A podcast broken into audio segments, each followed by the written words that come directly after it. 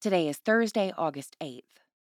2 Samuel chapter 11 verse 27. When the morning was over, David sent and brought Bathsheba to his house, and she became his wife and bore him a son. But the thing that David had done displeased the Lord. The last sentence in today's framing verse is one of the great biblical understatements of all time.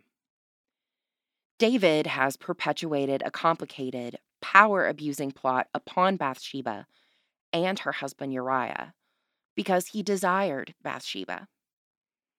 The greatest king in the history of Israel, chosen as a child, dearly beloved of God, is willing to break several of God's commandments in one fell swoop. David's command to have Uriah murdered and his coercive intercourse with Bathsheba are not momentary lapses in judgment. This is David's long game. God knows what utter savagery David is capable of committing, the same kinds you and I are capable of, and loves us anyway. This boggles the mind. Thanks be to God. Pray for the Diocese of Rokon and South Sudan.